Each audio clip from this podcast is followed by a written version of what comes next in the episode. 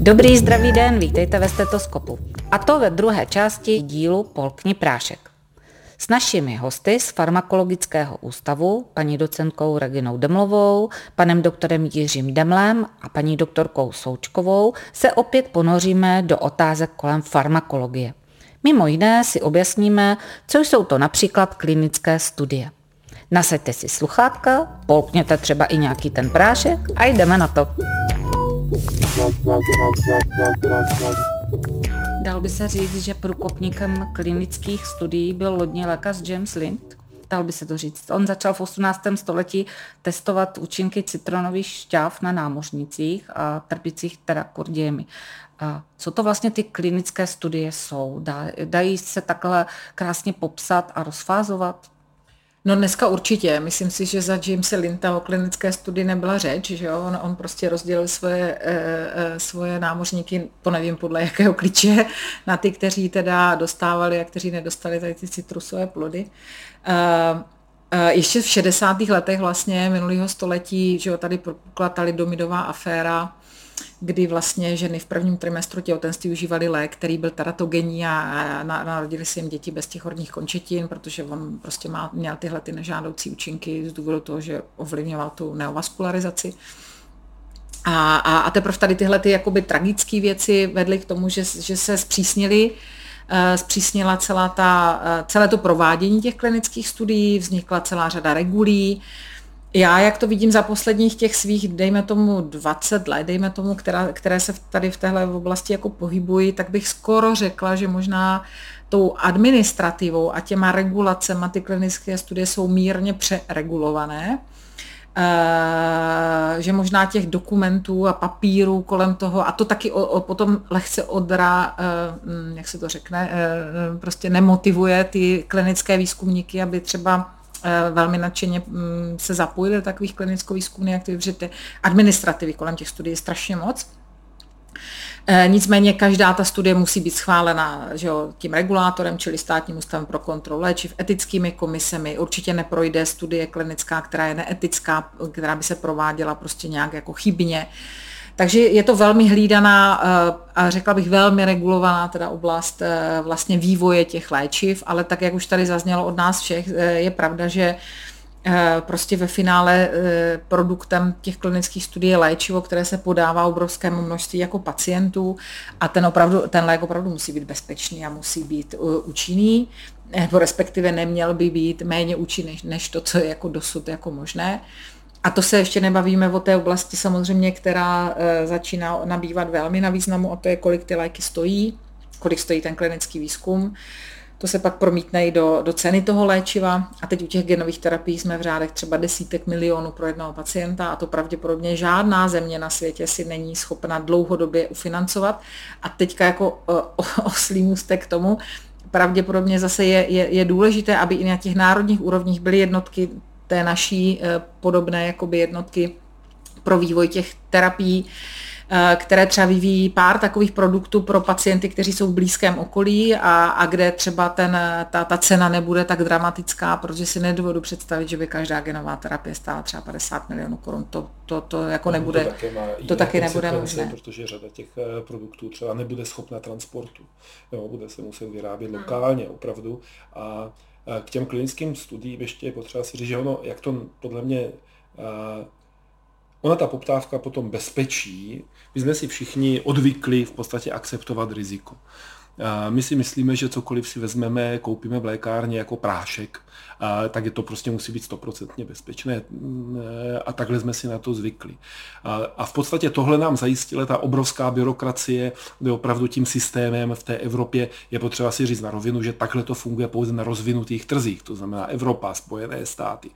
Austrálie, některé další země, ale pořád je velká část světa, která nemá tady toto tak řekněme, zajištěno na takové úrovni, jako máme my, až řekněme, takže my patříme k těm nejrozvinutějším zemím, co se týká tady téhle, eh, tady téhle regulace. A v podstatě jde o to, že se snaží ta stále ta evropská a národní autorita zajistit bezpečnost absolutní pro ty pacienty. A je to hlavně z doby, kdy, jak říkala paní docentka, se používaly v podstatě ty chem, převážně z 90 let chemické látky, které měly přesně definované věci, ale používaly se u 100 tisíců, u milionů, u 10 milionů, 100 milionů lidí na celém světě. To znamená opravdu, jako tam ty pacienty bylo potřeba, protože ono se to jinak chová v malém vzorku, jinak se to chová v reálné praxi, protože to už se o medicíně ví, já myslím, že to ví všichni, že to není technika, prostě u pacienta jedna a jedna nejsou dvě. Jo, každý jsme jiný. Jo, to znamená, my do sebe nevidíme ani dneska, řekněme si na rovinu, nevidíme jeden do druhého a netušíme, jak ten člověk bude reagovat. To znamená, je hrozně důležité, aby tady tohle bylo vyskoumané. Jenomže my jsme se dneska dostali do fáze, to opět říkala paní docentka, kdy my z těch uh, léků, jako jsou hypolipidemika, na snižování cholesterolu a podobně, kde ty 100 miliony lidí nám najednou začínají u těch léků prudce klesat, až v podstatě na druhý konec si můžeme představit tu pravou individuální léčbu, kdy ten lék se připravuje pro konkrétního jednoho pacienta. Jednoho konkrétního, právě jemu na míru. A pak samozřejmě jsou ty skupiny, kde těch pacientů může být 100, může jich tam být tisíc, ale pořád to nejsou miliony.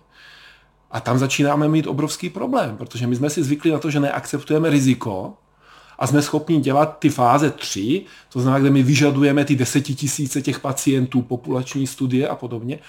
No ale ten lék jako takový dneska prostě nikdy nebude určený. On nikdy nebude schopen léčit takové množství pacientů. To znamená, i ta legislativa hledá cestu, jak se přiblížit tomu, aby to riziko bylo akceptovatelné, ale z mého pohledu my se nevyhneme tomu vzdělávání lidí a tomu, že prostě ta ti pacienti svým způsobem v té nové době budou muset být více informovaní, protože my nejsme schopni, žádný systém není schopen zajistit stoprocentní bezpečnost pro všechny, protože pak to nese ty konsekvence, o kterých mluví paní docentka, protože pak ten lék opravdu stojí deseti miliony a k tomu pacientovi se nikdy nedostane. Takže my budeme pravděpodobně v budoucnosti, ne daleké, a v situaci, kdy my budeme mít léčbu, ale nebudeme schopni třeba vyrobit a podat těm pacientům, protože to bude drahé, protože nebudeme eh, schopni prostě změřit to riziko, eh, které tam bude, jo, bez nějaké, a to je právě to, v čem i ta farmakologie dneska, ta regulace těch léčiv prostě tu cestu hledá. A že ta cesta se určitě najde. Eh, ukázala i covidí pandemie, jo, kde opravdu se to podařilo přizpůsobit, ale je to velká výzva dneska, určitě. Ten klinický, eh, pardon, klinické studie se provádí na dobrovolnících, eh, prvně na zdravé populaci a pak nastupují, vstupují do toho i ti nemocní. Jak získáváte dobrovolníky?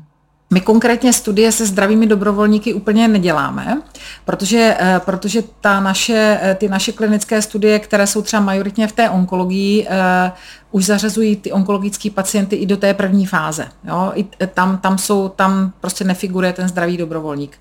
Uh, nicméně s, s kolegy, s kolegy uh, samozřejmě se bavíme o tom, existují uh, vlastně databáze zdravých dobrovolníků, jsou to často třeba studenti, Eh, to, to je, je to taky jedna jediná uh, část klinického výzkumu, za kterou ten účastník té studie dostane zaplaceno. Takže může tam být i ta motivace třeba finanční, což už může být trošku jako eticky složitější. Ale my jsme se byli podívat třeba v Německu v takové jednoce fáze jedna, která pracuje vyloženě se zdravými dobrovolníky a tam opravdu to byly, byly to třeba i ty nízkopříjmové skupiny lidí, anebo to byli třeba studenti, nebo lidé, kteří opravdu v nadšení se chtějí připojit ke klinickému výzkumu a chtějí, chtějí prostě přispět v podstatě eh, tomu vývoji těch léků, protože upřímně bez toho, bez této fáze se úplně jako nepohneme. Eh, takže, takže je to velice důležitá jako část, součást vývoje toho léčiva. Ale my sami tady na lékařské fakultě pracujeme už jako s kolegy z, z kliniky, eh, kteří mají svý pacienty a i naše fáze 1 se provádí už, i, i, už u pacientů už pacientů. Eh, dochází tam, nebo přichází tam na řadu placebo? Máte tam i tady tu, no, tu větev? Eh, ne, většinou u těch našich léčiv, které jsou významně personalizované, už eh, jako placebem je nekontrolujeme. Ty placebové studie byly, jsou stále méně a méně časté, byť neříkám, že nejsou. Taky etická komise vám placebem vlastně povolí klinickou studii jenom ve chvíli, kdy pro to dané onemocnění vlastně neexistuje standardní léčba. Vy nemůžete pacientovi nabídnout jakoby lék v klinické studii a říct mu, že je jeho 50% šance, že dostane placebo, přičemž by ale mohl být jinak léčen nějakým normálně standardně registrovaným lékem. To už vám žádná etická komise dneska nepovolí. Ale pořád máme onemocnění. E, I v onkologii třeba, kde se já pohybuju nejvíc, tak e, jsou pacienti, kteří projdou nějakou první linii léčby, druhou linii léčby, třetí linii léčby a ještě pořád je to standardní léčba.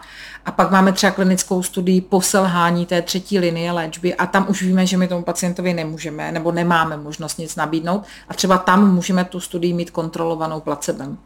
Takže těch studií ubývá, tě, tě, tě, eh, což neznamená, že nejsou, ale ubývá jich těch, těch plat. A ty naše klinické studie, které jsou ty personalizované studie, tak ty úplně mm, eh, ty, ty naše vlastní produkty placebem nekontrolujeme, ale zase spolupracujeme na řadě klinických studií jako jiného typu, eh, těch akademických studií a tam třeba se občas jako to placebo vyskytne, ale jak říkám, může to být jenom ve chvíli, kdy vlastně pro toho pacienta standardní léčba neexistuje, protože jinak by to eticky bylo, bylo samozřejmě problematické. No. Já nevím, jestli se mám neskočila paní doktorko do řeči předtím. Eh, ne, ne, ve své podstatě ono, paní docentka to řekla přesně s tím, v tom smyslu, že eh, se ustupuje od těch eh, klinických studií, které jsou srovnávané s placebem a naopak eh, se volí, ehm, říkáme tomu aktivní komparátor, eh, ten standardní, ta standardní léčba a k tomu vlastně se přidává ten hodnocený léčivý přípravek, tak, aby vlastně ti pacienti dostávali, byli všichni zaléčení, ale současně bylo možno vyhodnotit ten účinek případný, případný toho hodnoceného léku kdyby některý z našich studentů, co nás nyní poslouchají, chtěl se stát tím dobrovolníkem. Ať se nám ozve, my mu jistě zprostředkujeme nějaký účast nějaké klinické je, Existuje studii. nějaká webová stránka, třeba nějaký registr, kde by se mohl přihlásit? No, my třeba máme teď registr nebo respektive do, do právě klinických studií s těmi novými vakcínami, že jo? protože pracu, spolupracujeme na evropském projektu vlastně vývoje Accelerate nových, nových jako vakcín, protože je docela možné, že ty stávající vakcíny budou muset být a asi je to jednoznačné, budou muset být trošku modifikovány vzhledem k těm mutacím. A i, i taková to inovovaná, byť stej, na stejném principu vyrobená vakcína zase bude muset projít, být třeba zrychleným jako vývojem.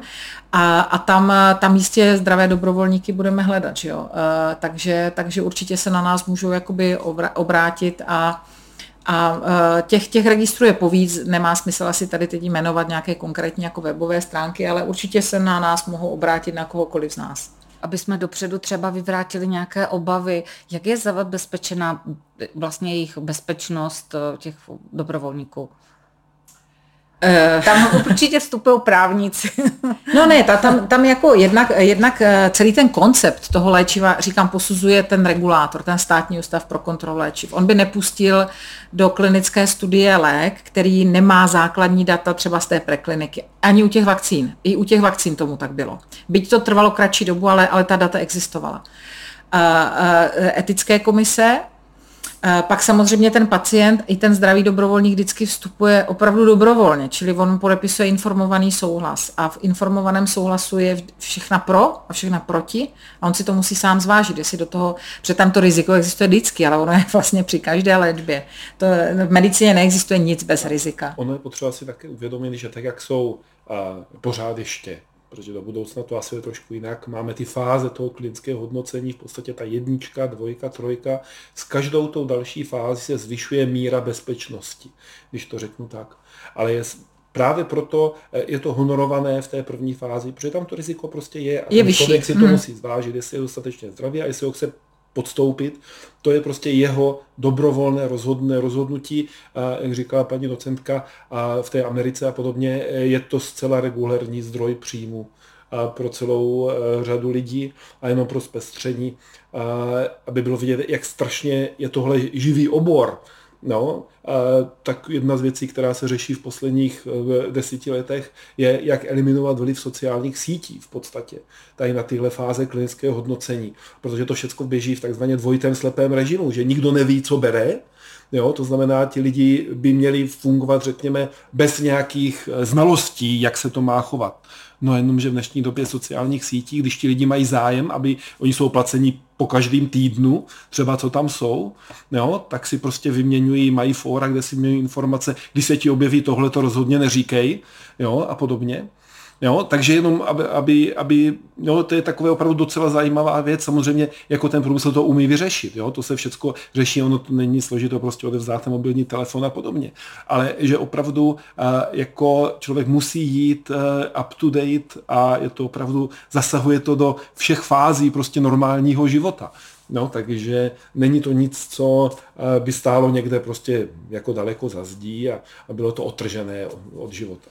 Možná, že jsi se ještě ptala na tu bezpečnost, ještě jsme nezmínili, že každá ta klinická studie, jak u pacientů, tak u zdravých dobrovolníků je pojištěná. To znamená, kdyby tam k, nějakému, k nějaké újmě jako došlo, tak eh, ti pacienti uh, mohou být jako očkodněni.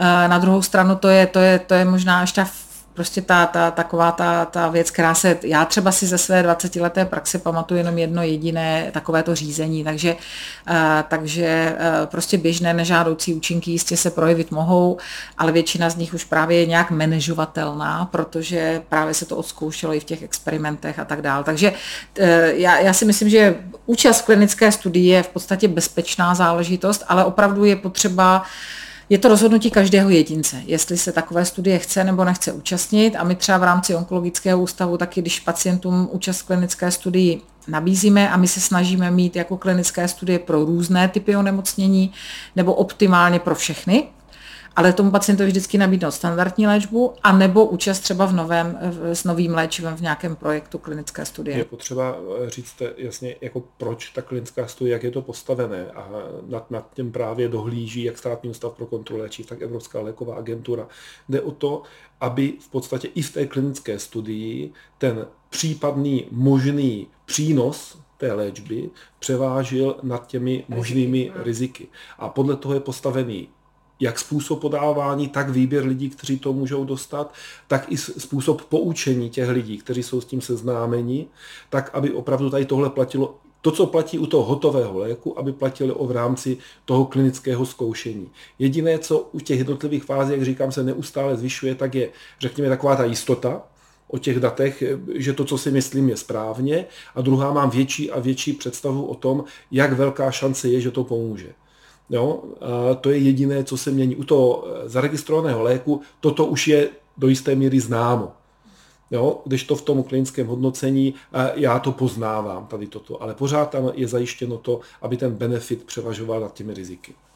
Ještě možná doplním, eh, že ta klinická hodnocení fáze 1, která jsou primárně realizovány se zdravými dobrovolníkami, tak ta bezpečnost je tam vlastně zajištěna i tím, že se to děje na speciálních klinicko-farmakologických hmm. jednotkách, které ve své podstatě fungují jako uh, jednotka intenzivní péče. Ten pacient je tam 24 hodin monitorován, je 24 hodin pod lékařským dohledem, uh, pacient, pardon, zdravý dobrovolník, uh, tak uh, že i tímto způsobem ve své podstatě je zajištěna více nebo se hlídá ta bezpečnost. Um, ještě možná doplním k té vaší otázce, kde se uh, ti zdraví dobrovolníci berou, tak, uh, tak jak už to tady bylo řečeno, opravdu je to na té dobrovolné uh, bázi a většinou uh, se jedná o velmi altruistické lidi, které, kteří chtějí tím svým činem pomoci uh, těm ostatním a, a, a posunout ten klinický výzkum. A většinou tihle lidé uh, taky vědí, že se musí tedy orientovat uh, na to pracoviště, které tady ty fáze jedna dělá. A musím říci, že v České republice jich je relativně málo. A že ještě primárně bychom možná mohli tady zmínit, že jsou to jednotky, které se zabývají třeba ještě i bioekvivalenčními studiemi. To znamená, že to jsou studie, které uh, primárně hodnotí bezpečnost, účinnost biogenerických léčiv nebo biosimilars, které vlastně srovnávají s tím originálním léčivem a tam to riziko je opravdu jako ve své podstatě bych řekla minimální tím, že už ten uh, originální léčivý uh, přípravek registrovaný je a tady se jedná jak kdyby o jeho kopii. Uh, ty uh, uh, klinicko-farmakologické jednotky, které realizují ten výzkum s těmi úplně de novo uh, molekulami, tak se děje spíš bych řekla od nás směrem na západ, Francie, Německo, Anglie, kde i ve své podstatě mají základnu ty farmaceutické firmy, kde ten lék daný vyvíjí. Do naší země se to postupně dostává, ale spíše bych taky řekla, že to je předmětem těch akademických klinických studií, kde tady ta potřeba je, vychází z těch léků, těch produktů, které vznikají na univerzitě nebo v, nebo v těch eh, výzkumných eh, ústavech. A uh, zrovna třeba ve svaté Aně ve fakultní nemocnici máme klinicko-farmakologickou jednotku a tu a tam se realizují klinické fáze 1 a když vlastně nabíráme tam zdravé dobrovolníky, tak je otevřený vlastně registr, kam se můžou ti dobrovolníci přihlásit, na základě kterého jsou potom pozváni. A docela zajímavé je, že ze vzorku teďka z poslední studie, co tam probíhala, tak no, jsme potřebovali zařadit 20 pacient, 20 zdravých dobrovolníků. Přihlásilo se nám 50 mm, a z toho 10 jsme museli poslat pryč, protože byli nemocní, přestože si měli dojem, že jsou zdraví a jednoho pacienta jsme dokonce hospitalizovali po té, co mu bylo provedeno mhm. EKG. Takže ono to taky, no, i tohle může ve své podstatě přispět k tomu, že jako jako preventivní Aha. důkladná prohlídka. Pravda je, že já třeba nevím, jestli bych se sama nazvala zdravým dobrovolníkem. Dobrovolníkem určitě, ale si zdravým to si nejsem Možná jako špatně no. diagnostikovala. Asi tak. Mě zaujalo to, že ty pacienti, já jsem si vždycky myslela, že oni odchází dom, že se jim podá lék a oni jdou domů. To asi u nějakých možná kožních onemocnění, kdy se třeba nějaká mastička zkouší. Jak dlouho tam ten pacient musí se To trvat? jsou konkrétně ti zdraví dobrovolníci, jo? že ti jsou takhle intenzivně. Že jo? A ano, to, to, to je uh, ve své podstatě řada uh, klinických hodnocení, tak jak říkáte, obzvlášť těch pozdějších fází, kdy ten pacient užije tabletku a užívají ve své podstatě hmm. i doma, eh, řekla bych, a chodí jenom na kontroly, eh, na eh, návštěvy, kde je potom prohlídnut lékařem.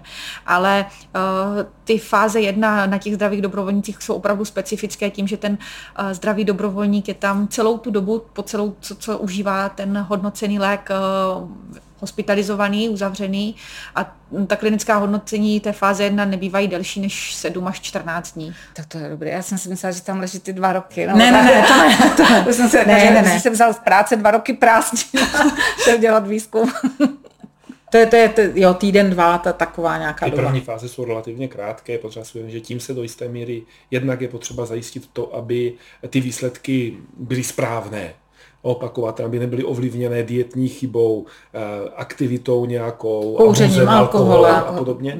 Ale druhá věc je taky ta, že se opravdu neustále eh, snažíme zachovat v podstatě tu maximální bezpečnost pro ty lidi. To znamená, tam, kde mám nejvyšší míru rizika, musím nastavit nejvyšší míru péče a obezřetnosti. Proto ta hospitalizace, proto v podstatě ty podmínky té intenzivní péče, neustálý zdravotnický dozor, monitorace a podobně.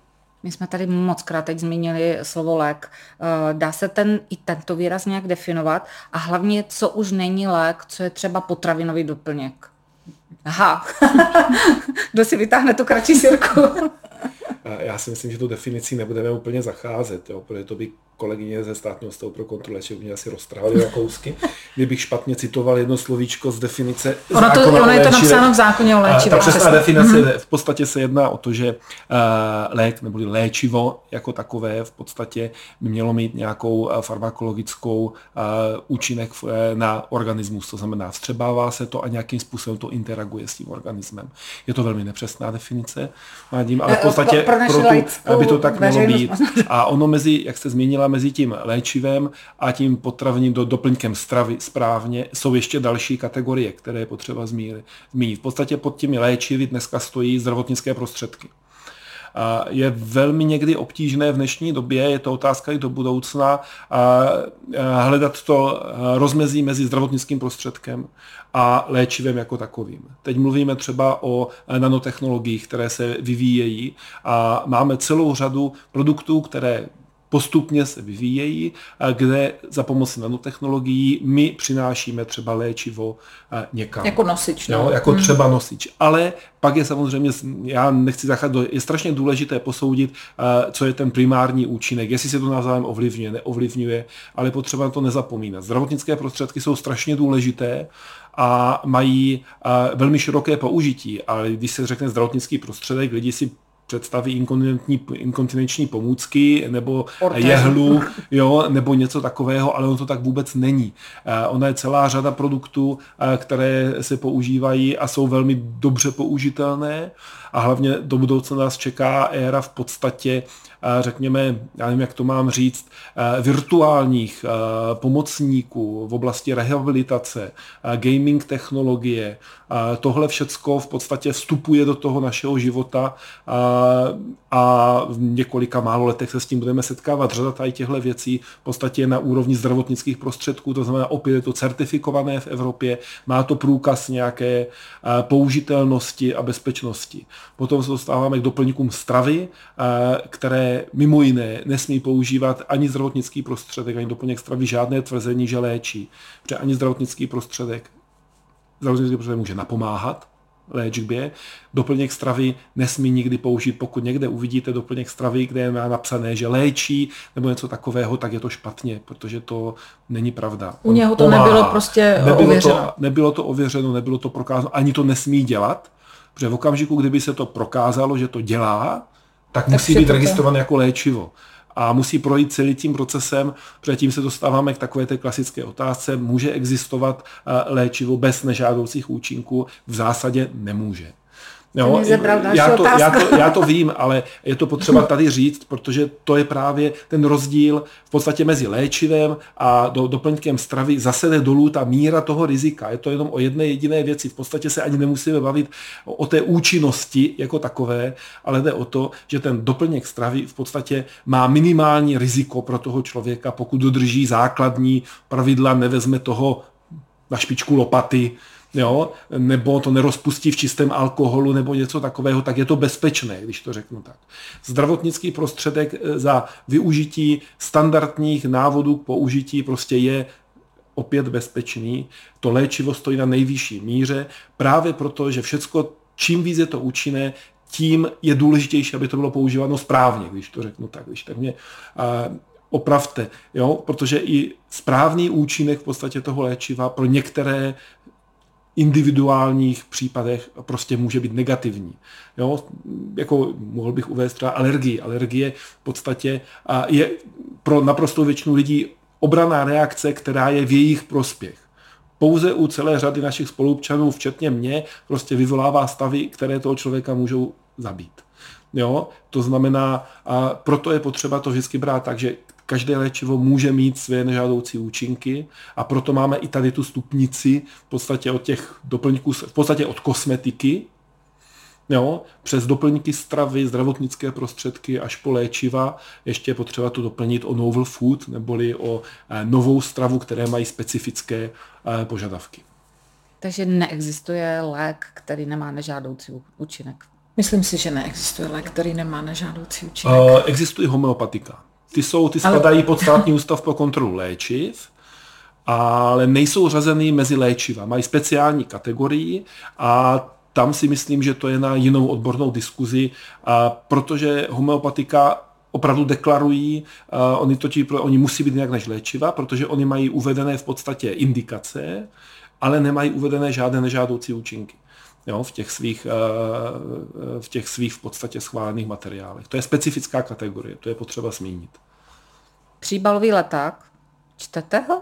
Když jste nemocná, co vám do toho kolegové nebo konkurenti jo, já se na to občas jako podívám, určitě, ale myslím si, že, že tam jsou v, podstatě jsou dva dokumenty. My to zkoušíme u našich studentů. Jedna věc je příbalový leták určený laické veřejnosti a pak je takzvaný souhrn údajů o přípravku, který nenajdete v té krabičce, ale najdete na webu a na, na, na webu SÚKLu, ale, ale jinde.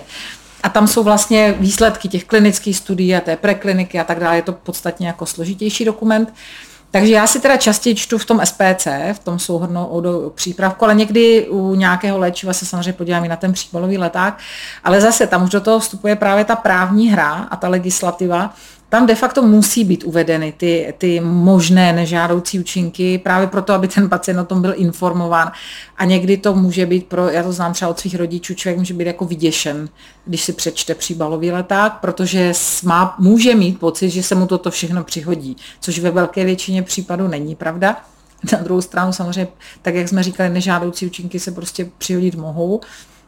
A hold v tom příbalovém letáku jsou vypsány skoro všechny, respektive v tom souhrnu o údaju o přípravku tam jsou opravdu všechny. No. Já tady budu asi důraznější. Příbalový leták je potřeba číst. Pokud, eh, jak říká i paní docentka farmakologie, eh, si ho občas přečte. I já si ho přečtu, protože opravdu my nejsme schopni nést v hlavě všechny ty. Samozřejmě pokud se jedná o standardní léčivo eh, se standardnou účinnou látkou. 40 let v praxi. Kterou prostě člověk zná, tak si to nečteme. Ale pro lajka, který opravdu dostane ten lék, tak samozřejmě lékař ho vždy poučí, poučí ho i lékárník, ale od toho tam ta příbalová informace je, protože ani ten lékař, ani ten lékárník nemá mnohdy tu šanci, aby mu řekl úplně všecko a pravda je také ta, že ten pacient nevždy vše řekne tomu lékaři. To znamená, tam se může dočíst, že pokud má prostě, ten lékař neví, že ten pacient je zvyklý ráno pít 2 litry mléka. Tam se dočte, že prostě s mlékem to prostě jíst nemá, jo, když to řeknu tak. Mm-hmm. Proto jsou tam zmíněny všechny kontraindikace, přesně indikace. Tak, přesně tak. Je to potřeba, je dobré si to přečíst, je potřeba se neděsit. Jo. A je docela dobré si to přečíst eh, i u těch eh, léků, které třeba máme pocit, že už známe na trhu dlouhodobě, eh, protože je potřeba uvést, že i tady ty informace, ať už je to příbalový leták nebo souhrn údajů o přípravku, jsou pravidelně aktualizovány a doplňovány o nové informace. Takže občas má smysl se podívat. Řekněme si na pokud jsme zvyklí být up to date dneska v, v rádově v minutách, Jo, jak neustále se, jak se věci vyvíjí, tady dneska to zaznělo minimálně 20krát, že se všechno vyvíjí v oblasti té farmakologie, i ty léky se vyvíjí, i ten brufen se vyvíjí. Jo, jako stojí za to si to jednou za čas jako určitě přečíst. Je to to minimum, co pro své zdraví můžeme udělat. Souvislosti s léky určitě tady vyvstane pojem farmaceutický průmysl, který jsme tady taky mnohokrát zmínili. Bohužel názor a pohled laické veřejnosti je eh, velice černobílý. Je to ta zatracovaná skupina eh, těch nejbohatších lidí, kteří vydělávají teda na zdraví či nemoci eh, ostatních svých lidí. Je ten názor takhle úplně správný? Asi není, že? Tam je potřeba říct ještě něco jiného. Bez něho bychom neměli léky. Já si můžu, jo, já si myslím, že to je potřeba říct úplně na, na prvním vstupu, nebo na, na, první, na prvním místě, že opravdu ve farmaceutickém průmyslu se, se děje prostě maximum těch inovací. Eh, farmaceutický průmysl jistě patří k těm bohatým průmyslům, na druhou stranu vývoj těch léků, tak jak se o něm bavíme, to je zase bezprecedentní oproti vývoji šroubků, pneumatik i aut. Eh, eh, prostě těch selhání tam může být mnoho, řada těch léčiv vůbec nedoputuje k tomu, k registraci těch léků. Takže ty, ty peníze tam jako být musí v tom farmaprůmyslu. průmyslu. Eh, ale, ale já si myslím, že základní je ta spolupráce právě farmaceutického průmyslu, třeba i té akademické sféry a ono se to čím dál tím víc jakoby děje a bez nich by tahle, ty, ty, ty, opravdu ty dominantní inovace nebyly. Takže já, já farmaceutický průmysl určitě nepovažuji za, za jako, uh, teď nevím, jak jste to říkala, špatný, nebo nebo, nebo jakoby, nebo ta, nebo ta, tak, tak, tak, jo. Jako, že, je to, že je to zlý průmysl. A, a že to všechno, že vyvíjí jenom jako za účelem za prostě obohacení zisku. a zisku. Jistě ten zisk tam patří, je to průmysl, že jo, ale, ale, ale uh, určitě se tam řada těch inovací děje. Ono je potřeba si říct, že ona všechny tady tyhle demonizace, jo, které probíhají kolem nás. Ono všechno kolem nás v dnešní době funguje na stejném principu. Jo. Někdo na to musí vydělat, ty peníze se musí někde vzít a pak výsledky toho, které to funguje dobře, konzumujeme všichni. Většinou tady tyhle uh, pocity eh, z toho, že nějaký průmysl je černý nebo něco takového, vytváří někdo někde jinde za nějakým účelem, protože stejně tak na tomhle se vydělávají peníze. Takže demonizace farmaceutického průmyslu je hezká. Myslím si, že pár kolegů, kteří eh, se tím živí, vydělali pěkné peníze. Eh, je potřeba říct na rovinu a takhle potřeba je vnímat každý průmysl. Ten průmysl tady od toho, aby prostě produkoval zisk pro své akcionáře. Když nebude produkovat zisk, nebude vyvíjet ani nové léky. To je potřeba si říct na druhém místě hned. Samozřejmě oni musí být ziskoví, protože by neměli ty neuvěřitelné stovky miliard, které se musí nalít do toho, protože to tady nezaznělo, pořád platí to, že jeden z deseti tisíc adeptů se dostane k tomu pacientovi. Možná je to dneska horší. Také si musíme říct, koho demonizujeme, co to je ten farmaceutický průmysl. Je to ten národní koncern, a nebo je to ta laboratoř, která má 40 zaměstnanců a která vyvinula úplně nový lék, protože řekněme si na rovinu v dnešní době tady na těchto nezávislých laboratořích, včetně akademických, stojí velká část inovací v dnešní době. Takže ono to není ani tohle tak černobílé. Samozřejmě má to své limity. Jo, jak jsme se tady bavili, prostě skupiny pacientů, kteří jsou malé, a kteří jsou rizikové, tam patří jak děti, tak tam patří samozřejmě těhotné ženy, které nesmí z principu skoro nic. No, protože v okamžiku, kdyby cokoliv se stalo u těhotné ženy, tak je to takový průšvih, eh, že prostě to jako poškodí celou tu společnost, proto je to problém. Jo, no, má to tyhle své Vzácná onemocnění. Ale v dnešní době si myslím, že už ta spolupráce a, i na té, a, já věřím, evropské i té světové úrovni a, je tak daleko, že se snaží ty a, nejhorší, řekněme, krizové místa nějakým způsobem jednání ovlivňovat. Ta spolupráce mezi farmaceutickým průmyslem, regulátory, akademiema je v dnešní době opravdu velmi, velmi silná. Jeden bez druhého nemůže být. Jo, takže se nejedná a vždycky to prochází určitými fázemi. Jo? A za posledních 40 let i ten farmaceutický průmysl se eh, posunul někam úplně jinam, takže já určitě farmaceutický průmysl nevnímám jako démona. To je dobře. Farmaceutický průmysl teda se zabývá komerčním eh, výzkumem.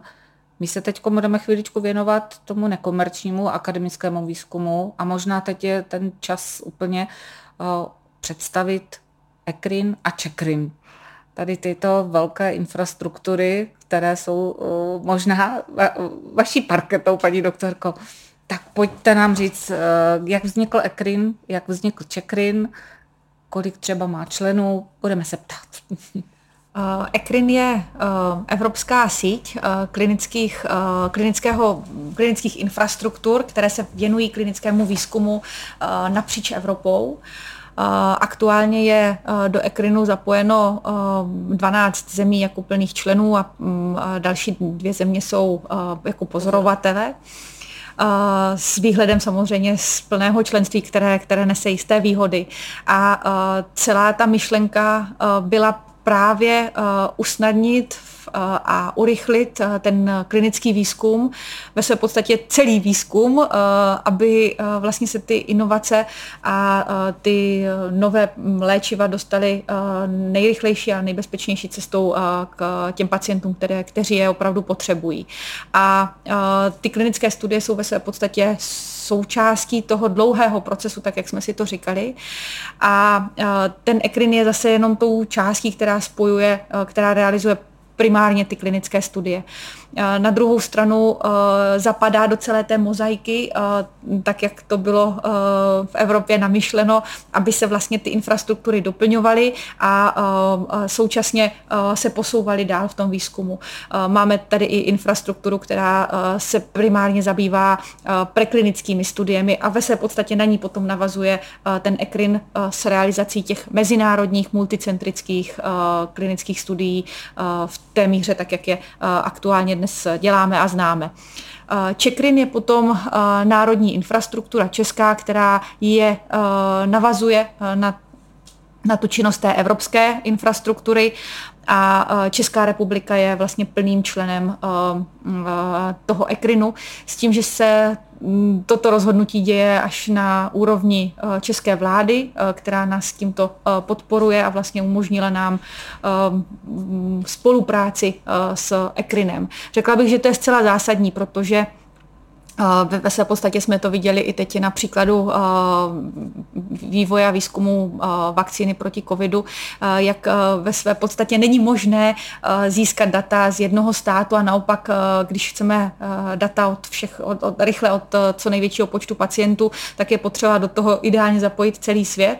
A ECRIN funguje právě na tomto principu, aby usnadnil výzkumníkům realizaci těch mezinárodních studií, tak aby byly, aby byly ty data získány co nejrychleji a, mm, a ideálním způsobem. A v České republice máme teda kolik členů Čekrinu? V České republice se nám povedlo do sítě zapojit, já bych řekla, skoro všechny fakultní nemocnice a výzkumná pracoviště, která se zabývají akademickými studiemi.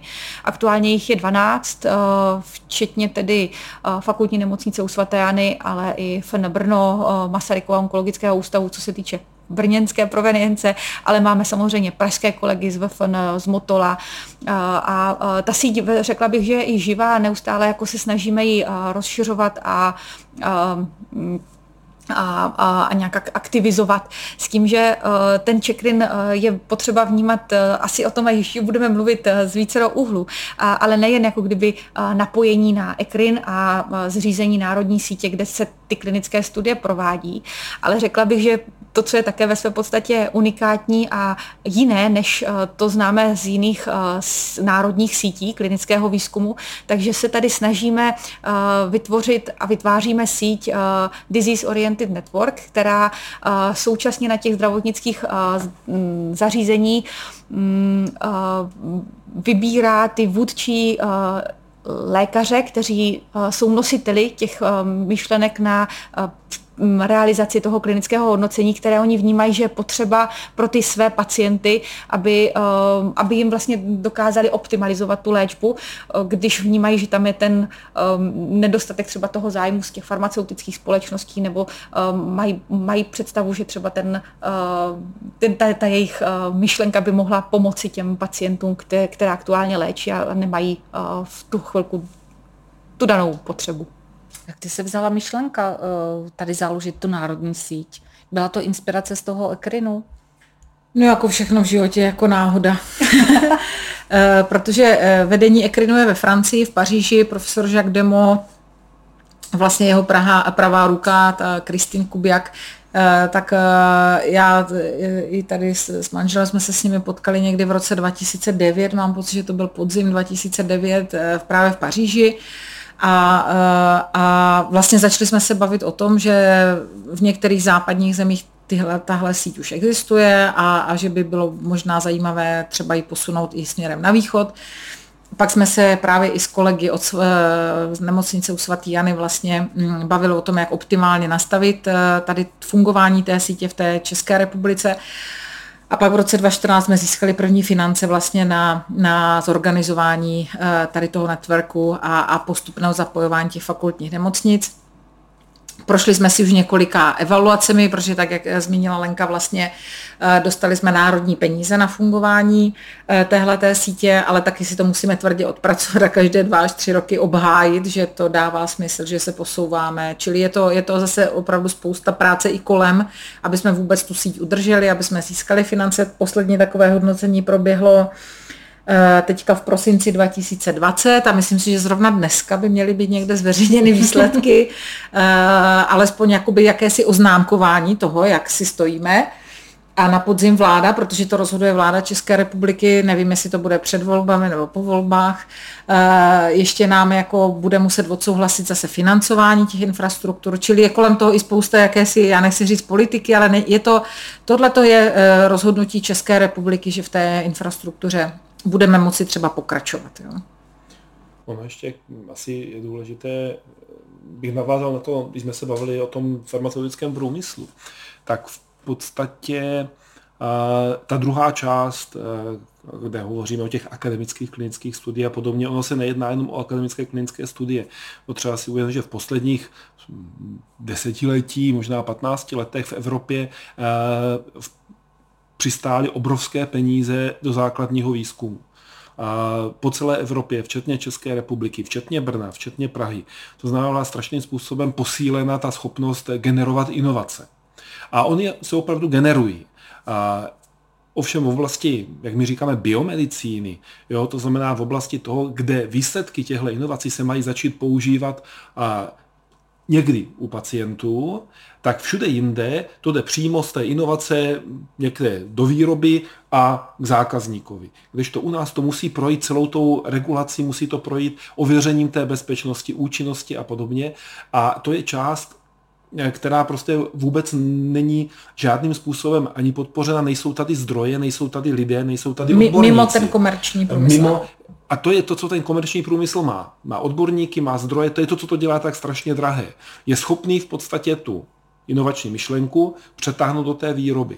A v podstatě ten checkrin tady do celého tohle konceptu zapadá jako ten nezbytný můstek, jak v podstatě se říká z té laboratoře to dostat k tomu pacientovi. Hmm. Je samozřejmě otázkou, jestli v první fázi, v druhé fázi klinického hodnocení, prostě pomoct té inovaci se dostat eh, k tomu pacientovi. Protože bez těch zdrojů, ono, peníze jsou samozřejmě strašně důležitá věc, ale ono k tomu potřebujete i odborníky, kteří obecně jsou nedostatkové zboží v Evropě, eh, v České republice a podobně. Musíte mít i znalosti. Takže o tom to je Čekrin. O podpoře akademických výsledků pro pacienty. Mhm.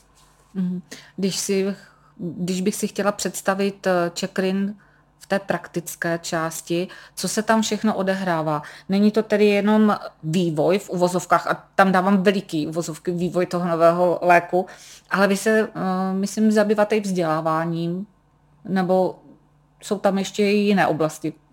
Určitě, už i tak, jak tady bylo zmíněno, eh, jak je to oblast Eh, silně eh, regulovaná a kontrolovaná, eh, tak a jak pan doktor zmínil, že odborníků je nedostatek, tak se samozřejmě i snažíme vzdělávat studenty, ale i samozřejmě aktivní kolegy v, téhle, v, té, v této oblasti, právě v tom klinickém výzkumu, v tom, aby byli eh, mm, správní a, a, a eh, expertní eh, monitoři, projektoví manažeři, protože opravdu tím, že to klinické hodnocení je regulováno i zákonem, má k sobě vlastní legislativu a je potřeba obsáhnout opravdu celou řadu znalostí. Bych řekla, že už to je možná i studijní obor v některých zemích, aby člověk byl a, a uměl vlastně uchopit celou tu problematiku uh, těch klinických studií uh, i v, v, v tom ohledu těch regulačních, protože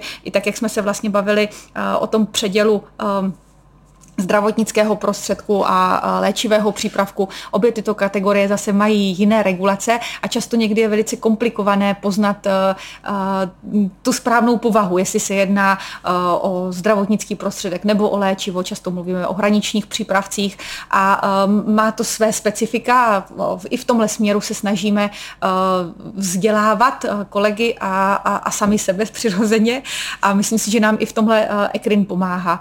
Ještě bych možná tady tady k těm regulacím zmínila, proč je i dobré být ti součástí té evropské sítě.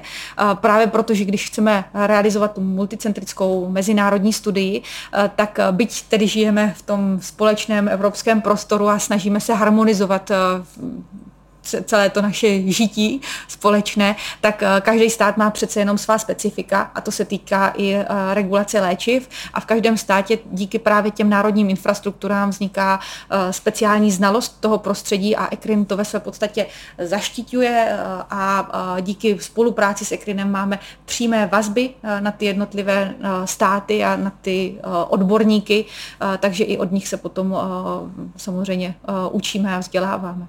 A nedochází třeba v rámci ekrinou k tomu, že byste si přetahovali ty odborníky, když je tady nedostatek?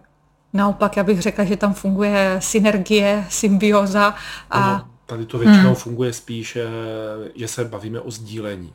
Ono naštěstí v tom akademickém prostředí je to poněkud, eh, i to je určitá unikátnost oproti, řekněme, tomu komerčnímu prostředí, a že lidé tady Eh, řekněme, nejsou tak orientovaní motivačně, když to řeknu tak. To znamená, většinou tady končí lidé v extrémně zkušení, kteří už mají nějakou část řekněme, té kariéry za sebou, to znamená, jsou ochotní sdílet své zkušenosti a pomoct jo, což je tady hrozně důležité, protože samozřejmě to je jeden problém s těmi odborníky. Ono eh, získat odborníky z farmaceutického průmyslu je velmi problematické, protože opravdu jedná se o bohatý průmysl. Takže my si je musíme vychovat sami, a musíme to tak eh, dělat. Nicméně přidám to, že i v rámci Čekrinu tady na lékařské fakultě už v rámci našeho týmu máme kolegy, kteří přišli z farmaceutického průmyslu. Pan doktor Zemle jeden, ale i, i, i třeba kolegyně Winklerová byla 15 let ve farmaprůmyslu a vlastně vrátila se jakoby na tu to, akademickou. Už to, není, už to dávno není tak, uh, jako že by to byla taková obrovská propast ale hlavně eh, to, co se také mění, je to, že lidé chtějí dělat něco více smysluplného. Ona ta komerce, jak říkám, je vždycky eh, v první řadě vždycky o profitu. A, a byť ten pacient je ve zřeteli, tak to není vždycky to první, co se zvláště na těch lokálních zastoupeních vždycky řeší. To znamená, já už jsem o tom mluvil, jsme se bavili unikátnosti třeba farmakologického ústavu a čekrinu jako takového. Potkáte tady lidi, kteří opravdu mají zkušenosti z opravdu rozdílných sfér a není to takové to čistě akademické mm, pracoviště jako takové. Potkávají tady lidé z průmyslu, od regulátorů, z vědy, z výzkumu, z výroby, z technologických fakult. Jo, a to si myslím, že to je opravdu to nejpodstatnější, co to žene dopředu. A to je správná mozaika, takhle by to mělo asi vypadat, aby to dobře fungovalo, aby se to mohlo posouvat dál? To určitě ano a k tomu, když se říká, co dělá ten check-in v praxi. V podstatě já myslím, že byť ta kapacita není opravdu zázračná teďka, protože těch lidí, opravdu ty požadavky nebo ta snaha o spolupráci jako s check je opravdu velká. Takže my jsme neustále, řekněme, za hranicí té kompetence, ale ten tým tady už je natolik, řekněme, jak to říct česky, 啊 už pokrývá natolik široké oblasti, že eh, Checkr je schopen poradit i s vývojem nového produktu, pomoct eh, umístit, co to je za ty produktu, navrhnout způsob nějaký produktového developmentu, zrealizovat, napsat protokoly, zrealizovat klinická hodnocení, lokální i mezinárodní, díky mezinárodním kontaktům a začlenit do toho v podstatě toho, o čem jsme dneska příliš nemluvili. To znamená, ten poslední krok, který je sice poslední, ale bývá nejkritičtější rovněž, to je to, jakým způsobem tady tohle ten či daný stát dostane k pacientu, to znamená, jestli to uhradí nebo neuhradí, protože to mnohdy rozhoduje o tom, jestli ten pacient se k tomu léku vůbec dostane či nedostane. To znamená začlenit už do klinického hodnocení farmakoekonomiku, zvážit farmakoekonomiku a podobně a pomoct těm ostatním kolegům nastavit procesy, Jo, to všecko Čekry v tuhle chvilku je schopen těm akademickým výzkumníkům a třeba malým podnikům, které tady tuhle kapacitu taky nemají poskytnout. V poslední době třeba jsme začali diskutovat tady s Jihomoravskou hospodářskou komorou, protože v oblasti zdravotnických prostředků prostě oni mají absolutní nedostatek odborníků a ta legislativa se tak strašně změnila, že prostě to vypadá, že řada podniků bude ohrožena jejich výrobní v podstatě program programy, protože nebudou schopni zrecertifikovat všechny ty svoje produkty. No, to znamená, hledá se cesta, jak tady tomu pomoct. Takže Čekrin je opravdu v celku pragmaticky fungující mm, organizace na každodenní bázi. Vzděláváme taky ještě studenty a, ráda bych tady zmínila předmět organizace plánování a řízení klinických studií, který nabízíme e, e, dobrovolně, volitelně e, PhD studentům, ve kterým právě ve své podstatě cílíme na budoucí lékaře, kteří budou realizovat a sami vymýšlet eh, klinické, klinické studie. Seznamujeme je s, nejen s tím, co to všechno obnáší, ale jaké i úskalí si nese eh, sám samotný klinický výzkum, na co si mají dát pozor a jak se ve své podstatě eh, orientovat a samozřejmě mimo jiné jim také nabízíme pomoc Čekrinu, tak aby na to nebyli sami, protože to ve své podstatě asi nejde ani realizovat. Můžete se pochlubit ještě nějakými výsledky? Máte nějaké hodnocení? Myslím, že v tomto roce bude končit jedna část Čekrinu.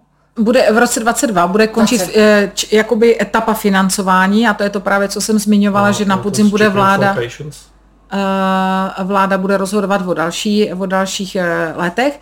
A, a, a správně, správně teda kolegové tady zmiňují ještě projekt, který byl takovým součástí Checkrin, jmenoval se Checkrin for Patients a měl vlastně své výzkumné záměry, ať už směrem právě k vývoji těch e, buněčných terapií, tak optimalizaci dávkování na základě jako terapeutického monitorování těch kterých cílených léků a ten končí teď v červnu uh, 21. Ano, ano ve své mhm. podstatě již byl, již byl ukončen. Jo, a, a vysíláme v září. Nevadí vůbec. A... a další, čím asi se pochlubit, já myslím, že je nejlepší si to najít na našich webových stránkách. protože ty highlighty máme přímo na titulní stránce, no, kdy máme čtyři vlastní produkty v podstatě ve finální fázi, dva z toho se dostávají k pacientům, Máme více než 10 evropských projektů, takzvaných horizonových, to znamená ty panevropské projekty, no, desítky až stovky ostatních produktů, projektů, tisíce zařazených pacientů a ty čísla se neustále mění, takže je lepší, že opravdu ta, ten rozvoj je velmi rychlý, takže e, ideálně, co se týče výsledku, titulní stránka www.checkrin.cz. Já se zeptám přece jenom, kteří ty pacienti budou ti šťastní, te, pro které jste tady vyvinuli, máte ty čtyři poslední? Eh, dva z nich jsou, eh, jsou radiofarmaka eh, v rámci teda onkologické diagnostiky.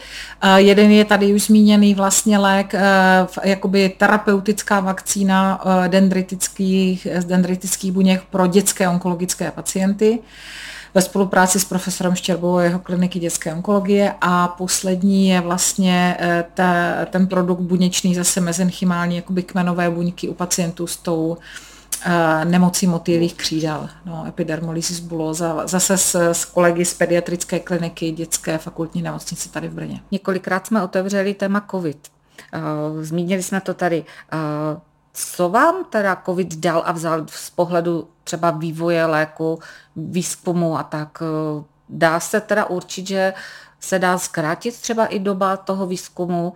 Nám COVID určitě i na lékařské fakultě a na farmakologickém ústavu přinesl spoustu práce, protože jsme se zapojili do řady těch covidových terapeutických studií. Neměli jsme možnost zatím participovat na vývoji těch nových vakcín, to určitě ne, ale zapojili jsme se teď do toho projektu Accelerate pro ty budoucí vakcíny. Eh, no a, a co se týče znalostně, tak určitě to poznání, že eh, když je takto eh, celo prostě světová výzva typu takovéto pandemie, a spojí se všichni, farmaprůmysl, akademici, zdravotnická zařízení, vlastně ti jakoby uživatelé těch vakcín ve finále a především ti regulátoři, kteří vlastně, co se týče právě zrychlenosti povolování, ale teď myslím jako jenom pouze jen administrativně, to znamená proces, který normálně trvá třeba posuzování tři čtvrtě roku nebo rok, teď trvá třeba týden. Protože prostě to úsilí bylo natolik enormní a byla to taková priorita, že všechno ostatní zůstalo stát, tak nám to přineslo to poznání, že to vakcína, ta vakcína se v podstatě opravdu vyvinula během toho roku, že jo. Takže uh, on je to jiný typ léčivého přípravku, uh, protože byl poměrně rychle znám a to je zase jenom díky prostě uh, intenzivní, práci. intenzivní práci a i těm vědecko-výzkumným prostě možnostem, které jsou. To znamená, že se zmapoval prostě uh, ten virus samotný, poznali se jeho struktury a proti té jedné struktuře se začal vyvíjet prostě ten, ta technologie, uh, Eh, tak, eh, tak eh, opravdu to, to, že to šlo takto rychle, ale jenom za díky, díky pro, prostě tomu celo, celo, celosvětovému nasazení a té spolupráce, tak to poznání pro mě bylo teda obrovské. A pak si myslím, že to, co je ta unikátní věc, je, že máme v terapii tu technologii těch mRNA, Eh, ty, to jsou ty nové vakcíny, že jo, ať už je to teda ten BioNTech Pfizer nebo Moderna. To znamená, to je, to je jiný koncept vakcíny, než byly ty hm, vektorové vakcíny, eh, ať už je to třeba AstraZeneca či jiné. A ten koncept mRNA, to znamená to, že vlastně léčíme tím, že dopravíme nějakou informaci, eh, tomu pacientovi nebo tomu, kdo má být vakcinovat, ale myslím, že i pacientům, tak to je koncept, který pravděpodobně Eh, eh, dostane zelenou jako pro léčbu jiných onemocnění. My to vidíme v, v onkologii, protože BioNTech vyvíjí i mRNA vakcíny v onkologii. Tam jde prostě o to, že vy, vy do organismu touto technologií dopravíte, dopravíte vlastně informaci, na základě které si ten vlastní organismus začne vyvíjet třeba ten produkt typu nějakého proteinu, nějaké bílkoviny, která vám chybí, protože třeba existuje nějaká mutace a ten, ten pacient s tou nemocí toho není schopen. A to si myslím, že je docela revoluční koncept eh, a je to určitý typ jakoby té, té, té, eh, té terapie, která je, je teď eh, už jako na místě a bude se určitě jako významně rozvíjet i mimo ty vakcíny. Takže to pro mě třeba taky bylo, bylo velmi zajímavé teďka z hlediska té farmakologie jako takové. No. Vy jste odborníci, které teda vakcíně dáváte přednost a jste naočkovaní třeba proti covidu? Já myslím, že jsme naočkovaní určitě všichni a, a rodina je naočkovaná. Já uh, myslím si, že já, já s tou vakcínou nemám, já v podstatě s žádnou z těch vakcín asi nemám problém.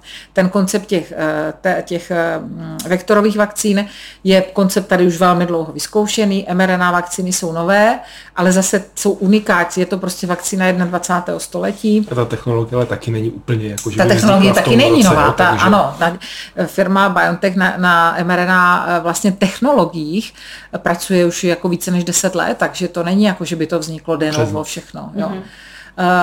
akorát se to možná nesprávně komunikuje směrem k veřejnosti, eh, možná se o to málo mluví. My jsme se snažili, Lenka měla osvětové debaty i směrem k, ke školákům a, a ke studentům, že jo. Eh, s kolegy z lékařské fakulty, studentkami eh, konkrétně lékařské fakulty jsme spolupracovali na novém jakoby na komiksu. Eh, komiksu k vakcínám. My sami jsme založili webovou stránku Covivák, snažíme se o světu dělat, ale je to pořád asi málo. Je třeba no. si říct, že uh vždycky v takovýchhle velkých věcech eh, vznikají velké dezinformační protitlaky. No, a ta výslednice je dána tady tímto. To není o tom, že by někdo málo nebo špatně informoval, jde o to, že ta dezinformační kampaň z té druhé strany hmm. je stejně sofistikovaná. No, a všichni Ono se to říká v marketingu, ale v životě to platí úplně stejně. Špatná informace se šíří čtyřikrát rychleji než dobrá. Protože lidi jsou tak jako nějak nastavení, protože chtějí slyšet o těch katastrofách, hrůzách a nebezpečích a problémech. Já teda nevím, proč tomu tak je, ale prostě je tomu tak. Jo, to znamená, vy s takovým nějakým hoaxem, s takovou nějakou dezinformací prostě musíte čtyřnásobně bojovat. Jo, to znamená, to ani nevnímám tak, že by ta komunikace byla nějak špatná nebo že by nebyla dostatečná, ale prostě ten protitlak je, Ta negativní je velký. prostě měla větší jo, sílu. Je to, eh, jako, je to tak a pravda je ta, že se poprvé potýkáme s něčím, co zasahuje masově do životu eh, jiných lidí. Na druhou stranu můj osobní názor je ten, že mm, lidé, kteří eh, sdílí na Facebooku a jiných sociálních sítích v podstatě všechny detaily svého osobního života do takových detailů, kde by nás to prostě ani nenapadlo, dost často mají problém tady s tímto a cítí se manipulování něčím, jako někdy mě to přijde takové trošku jako zmatení priorit.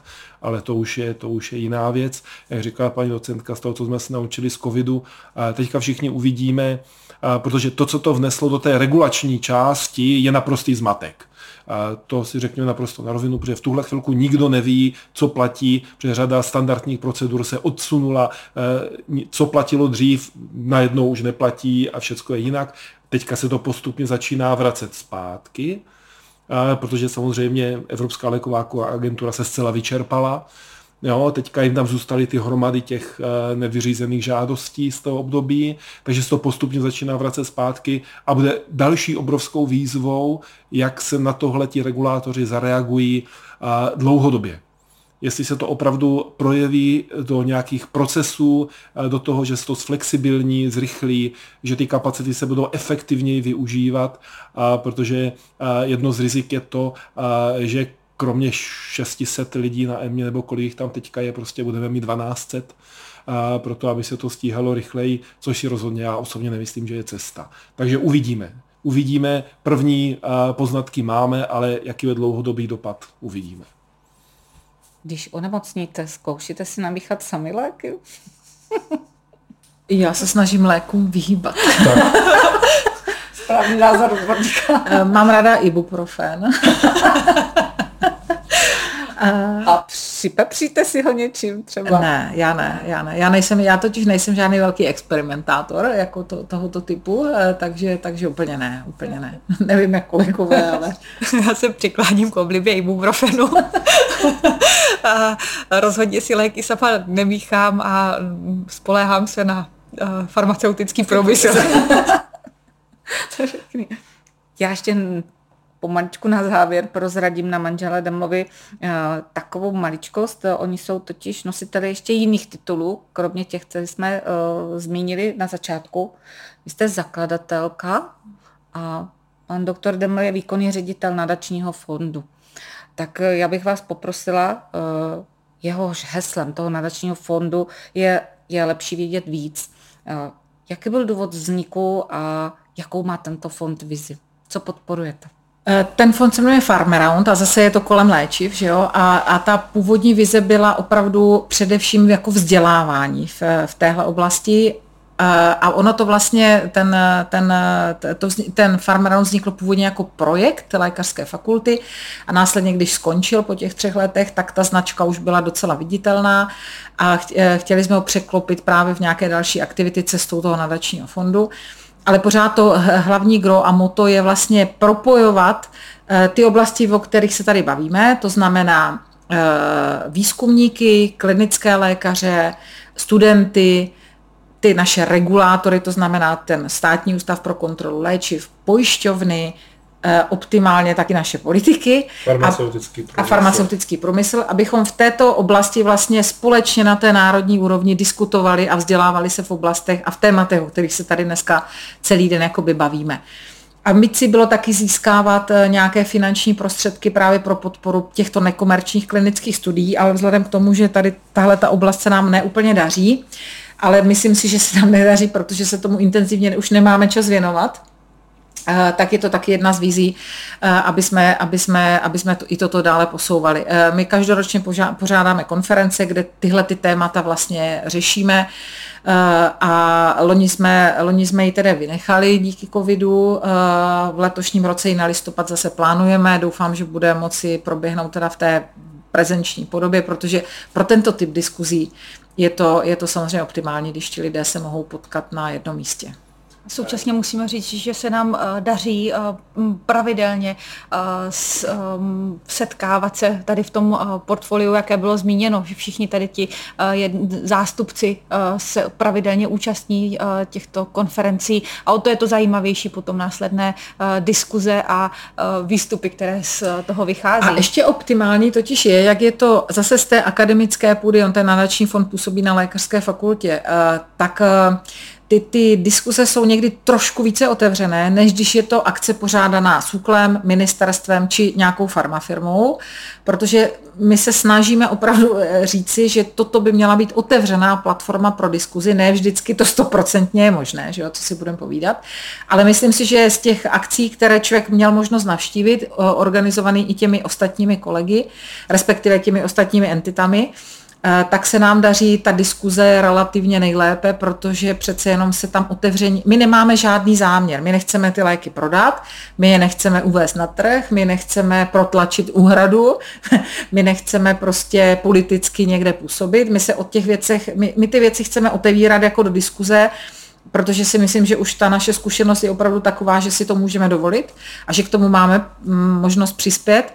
A ku podivu si myslím, že se to poměrně daří. Takže to, to byla vize jako nadačního fondu Farmaround. Farmaround není závislý na žádné farmaceutické firmě ani na žádném sponzorovi a my si na tom docela hodně zakládáme, že otevíráme ožehavá témata a na našich akcích zaznívají, řekněme, eh, otevřená sdělení, Dokonce se nám podařilo iniciovat projekt, který potom momentálně také pokračuje právě ohledně nějakého výzkumu na téma, jak zefektivnit léčbu, tak, aby se pacienti dostávali ke správné léčbě v onkologii v době, kdy mají. A v tomhle si myslím, že Farmaround je docela neocenitelný a proto ti lidé za náma jezdí no, protože u nás se nemusí bát uh, něco říct, protože samozřejmě farmaceutický průmysl v diskuzi se státním ústavem pro kontrolu léčiv musí zachovávat určité dekorum. Kolegové ze státního ústavu pro kontrolu léčiv vždycky budou muset uh, zachovávat v podstatě určité nějaké normy, ale u nás se můžou alespoň potkat a můžou se bavit na, uh, řekněme, neutrální půdě. Eh, které je v Brně či v Jihomoravském kraji, takže kolegové z Prahy přijedou sem každoročně a bavíme se o tom tady, což je samozřejmě taky jako určité plus, že se nám podaří i, i kolegy z, vlastně z hlavního města dostat eh, směrem tady k nám do regionu. Vy jste zmínila, že není úplně jednoduché získat na to finanční prostředky. Můžu já jako zástupce laické veřejnosti vám nějak přispět? Určitě, my máme na webových stránkách, hmm. máme jak číslo účtu, tak tam máme různé formy smluv, oddarovací, sponzorské a podobně. To znamená, může nám přispět eh, jak jednotlivec, eh, tak instituce. Eh, my jediné, co všude je naprosto jasně stanoveno, jak jsem říkal, My samozřejmě vítáme i podporu od farmaceutických firm, ale není to nikdy tak, že ta firma by za to získala nějaký prostor či řekněme nějakou vlivovou pozici. Cílenou. Jo, o to se snažíme naprosto cíleně. Vy se také věnujete v tomto nadačním fondu i klinickým studiím, nebo je to jenom čistě tady o tom? Je to spí- ne, ne, ne. Klinické studie jsme přesunuli upřímně vlastně do infrastruktury Checkrin, protože mm-hmm. tak tomu byla primárně a dominantně zřízená a, a vlastně má tu expertízu. A ve Farmeroundu je to opravdu spíše o vzdělávacích akcích a o, o platformě, e, obec, jakoby diskuzní platformě, případně získání teda finanční podpory pro ty nekomerční klinické studie realizované v Čekrinu. Mm-hmm. On v podstatě eh, Farmeround jako nadační fond, protože v podstatě po skončení financování z těch projektů uh, asi velká část těch projektů jako umře. Uh, tady Farmeround fungoval natolik dobře, že nám bylo líto to, řekněme, lidově zaříznout. No, takže jsme hledali cestu, nadační fond už funguje taky nějaký ten pátek a v podstatě se přetvořil v takovou velice štíhlou, ale účinnou platformu právě pro organizaci a podporu vzdělávání, konferencí, a získávání v podstatě kontaktů, takže díky Farmeroundu jsme schopni podpořit i další vzdělávací konference, další vzdělávací akce. Tak vidím, že máte teda nabito, že asi volný čas nemáte úplně tak eh, pro sebe jenom, že ho věnujete všelijakým možným aktivitám. Čemu se tedy věnujete, pokud znáte pojem volný čas? Já se snažím uh, poměrně balancovat nebo um, prostě uh, najít si uh, i pro sebe pro rodinu a pro přátele prostě kus nějakého volného času. A když ho tady mám, což samozřejmě není zas tak mnoho, ale, ale když ho mám, tak se snažíme uh, Určitě trávit nějaký čas v přírodě, protože si myslím, že tam člověk může načerpat eh, relativně hodně energie. Jezdíme na kole, jezdíme v zimě na běžkách nebo na lyže, i když, i když pravda třeba v letošním roce se nám to podařilo poměrně málo. Pořídili jsme si do rodiny teďka nového čtyřnového přítele štěňátko, tak to nás teď zaměstnává velmi. Eh, eh, máme, nebo mám star, staršího syna, který už je zcela samostatný, ale pak máme ještě dceru, která, eh, která teď vstupuje do gymnaziálních, hledá se kterou ještě nějaká práce bude, takže i jí se samozřejmě člověk musí věnovat.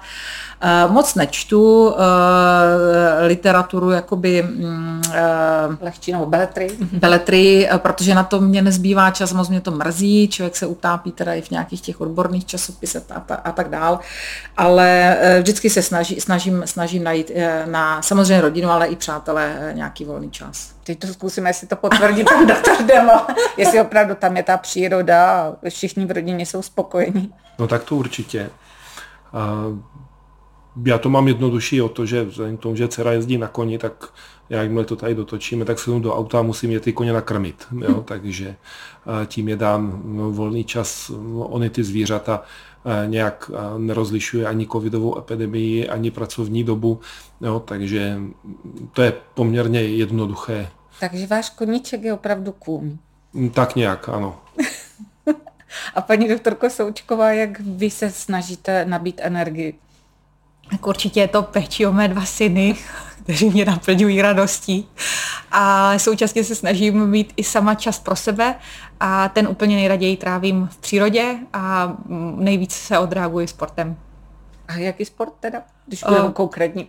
Všechno. Uh, od, od jízdy na kole přes, přes lezení, uh, trekking, uh, cokoliv. Tak to je krásné. Tak já vám popřeju všem, aby se vám toho volného času dostávalo čím víc a abyste se mohli uh, dostatečně regenerovat, abyste měli potom sílu na nové studenty, kteří nám září tady naskočí uh, do nového semestru. Popřejeme vám hodně zdaru ve všech možných eh, aktivitách, jak, ať je to check-in, ať je to farmakologický ústav. A já se dovolím na závěr dnešního sofistikovaného promlouvání uh, jeden citát eh, tady zmínit. Jed od léku odlišuje pouze podané množství. Autorem je švýcarský lékař a archimista Paracelsus a budíš nám útěchou, že tento výrok zazněl na přelomu 15. a 16. století. A než se rozloučíme, dovolím si ještě jeden citát. Dobrá reklama mám vnocuje lék proti bolestem hlavy takovým způsobem, z něhož vás hlava rozbolí a půjdete si ho koupit. A pro naše posluchače je to možná malá výzva, aby nám řekli, kdo je autorem tohoto výroku. Za dnešní návštěvu ve stetoskopu velmi děkuju paní přednostce, paní docence Regině Demlové. Bylo mi potěšením, děkuji taky za pozvání a doufám, že to pro naše posluchače bude stravitelné. Rozhodně. Bude to ten lék, ne hořký, ale bude to určitě sladký lék. Děkujeme moc. Po levici sedící pan doktor Demol, moc děkujeme za návštěvu. Já taky děkuji a přeji pěkný zbytek dne. A moc děkujeme i paní doktorce Lence Součkové, která byla výborným tady naším speakerem a objasnila nám záhady klinického výzkumu. Moc děkujeme. Také děkuji, bylo mi potěšením. Děkujeme všem a posluchačům jako vždy děkujeme za jejich uši.